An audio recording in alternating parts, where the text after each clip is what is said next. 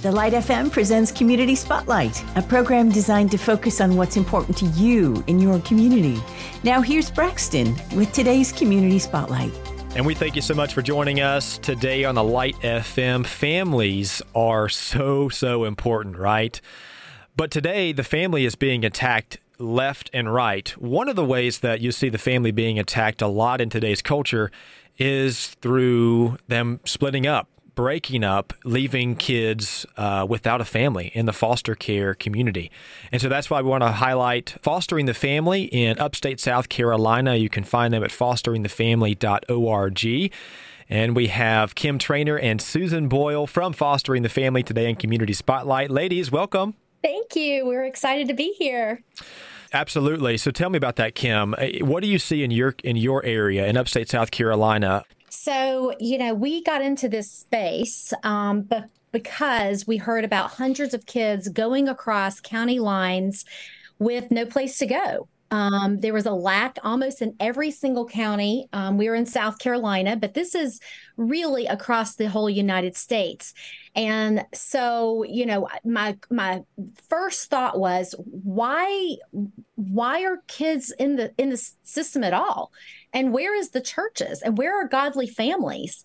And so I began asking those questions. And as I was diving into this, um, one of the things that kept popping up is, is the question, was God not calling people to foster and adopt? And that was an honest question, right? And so we, um, you know, began looking into this. And the and the thing that we found is God is indeed calling his people to rise up and care for vulnerable children. But the sad part of that statistic um, and what is happening is that fifty percent of everyone that is that says, yes, I'm going to foster, um, will quit within the first year, never to foster again, because of a lack of support. Mm. So that began our journey to go, you know, the, the child does need felt needs. And there's so many wonderful, wonderful ministries doing that type of um, ministry. But what our ministry wanted to do is go to the local churches and ignite them to come around foster adoptive kinship families, the families that are already um, trying to take care of children. And what we are seeing is an eighty-five to ninety percent retention rate at the two-year mark with these families that have that wraparound support. So for us, Braxton, that is like almost one hundred percent. And that's what we feel God is going to do in helping the next generation of children. He's going to use the family to rise up with support and take care of our, our community's children. Amen. That'd be a blessing and an answer to prayer. That'd be incredible to see. And some of those steps that you're talking about, Kim, is exactly what you will, will see help solve the issue.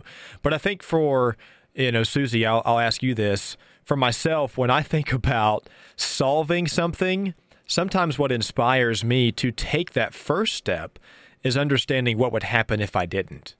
What would happen? What would be, what would be things that we would see uh, in families, in the foster care community, if we don't take those steps?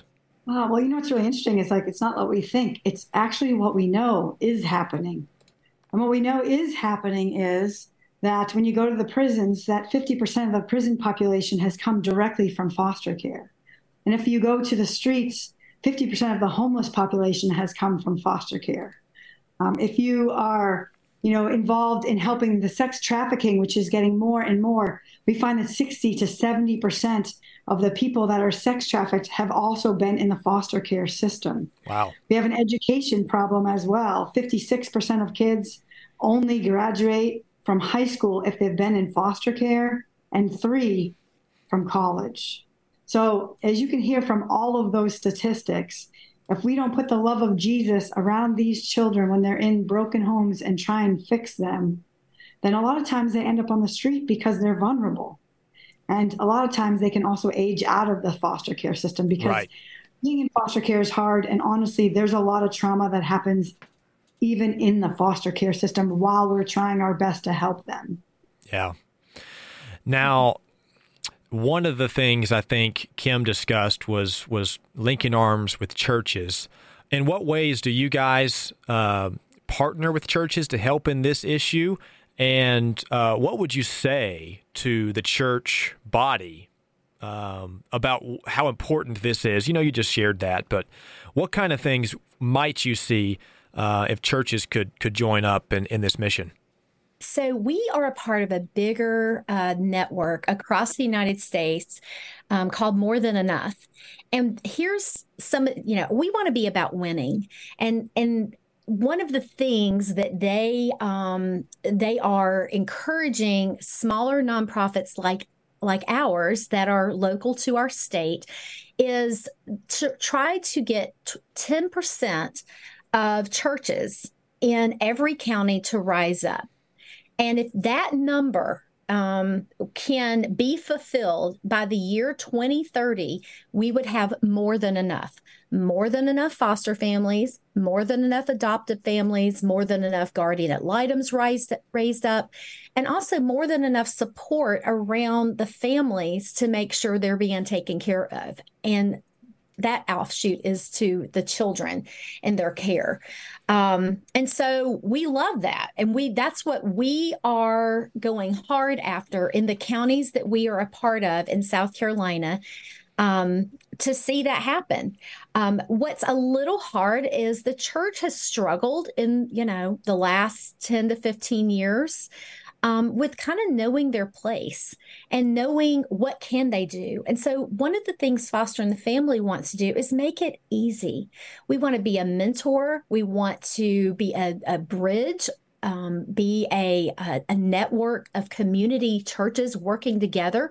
And so whatever that church's mission is, we want to come alongside and also let James one twenty-seven, which is to care for the orphans and the widows, also be a part of that mission according to whatever the heart of that church is. So it could be the church really has great small group communities.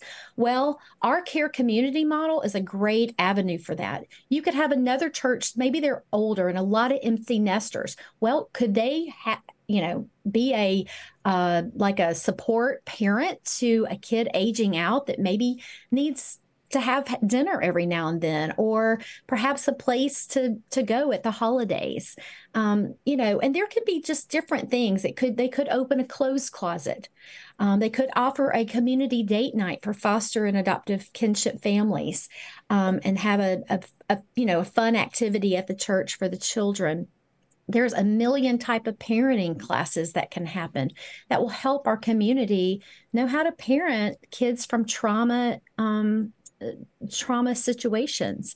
So there's really, the list could be pretty endless, but what we want to do is ignite the church to see where are you and how can we help you fulfill your mission, but also take care of, of the orphan and the widow.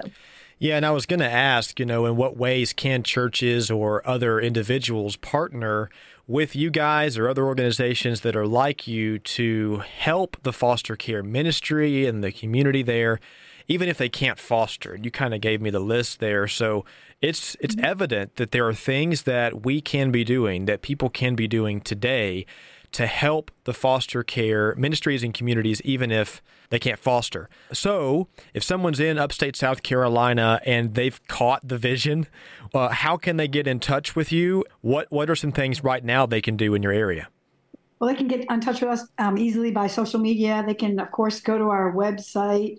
Um, you know, some of the other simpler things that uh, we love that are that we all know that are super important, right, is they can pray. They can just start simply with praying and see where God is calling them to use their spiritual gifts.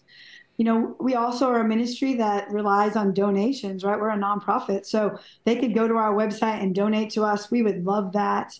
But if they are very connected to their church and they feel that this would be a great thing to have at their church, then they could absolutely contact us, and we would love to sit down and talk to them about bringing a foster care advocacy ministry to their church in whatever way they feel called, whether it's through their care communities, whether it's through events, as Kim says, whether it's to fill needs or just to donate and pray. You know, if you, like Kim said, have the older um, people in your community. Mm-hmm. Um, all of these, we all say in the, in the foster care community, everybody is called to do something, per the James one twenty-seven, right, to help the orphans and the widows. And um, I think our spiritual gifts can be used in whatever way people feel called for this mission.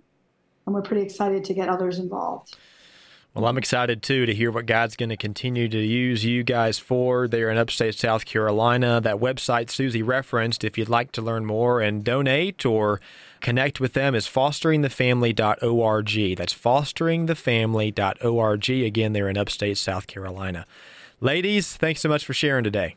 Yes, thank you. Thank you so much for having us. You can check out previous episodes of Community Spotlight whenever you'd like at the light f m dot org or at the Light F M app. Also, special thanks to our sponsor, their Turner Business Appraisers in Matthews, North Carolina. They're making this episode of Community Spotlight possible. We hope you enjoyed today's Community Spotlight, covering issues that matter to you in your community.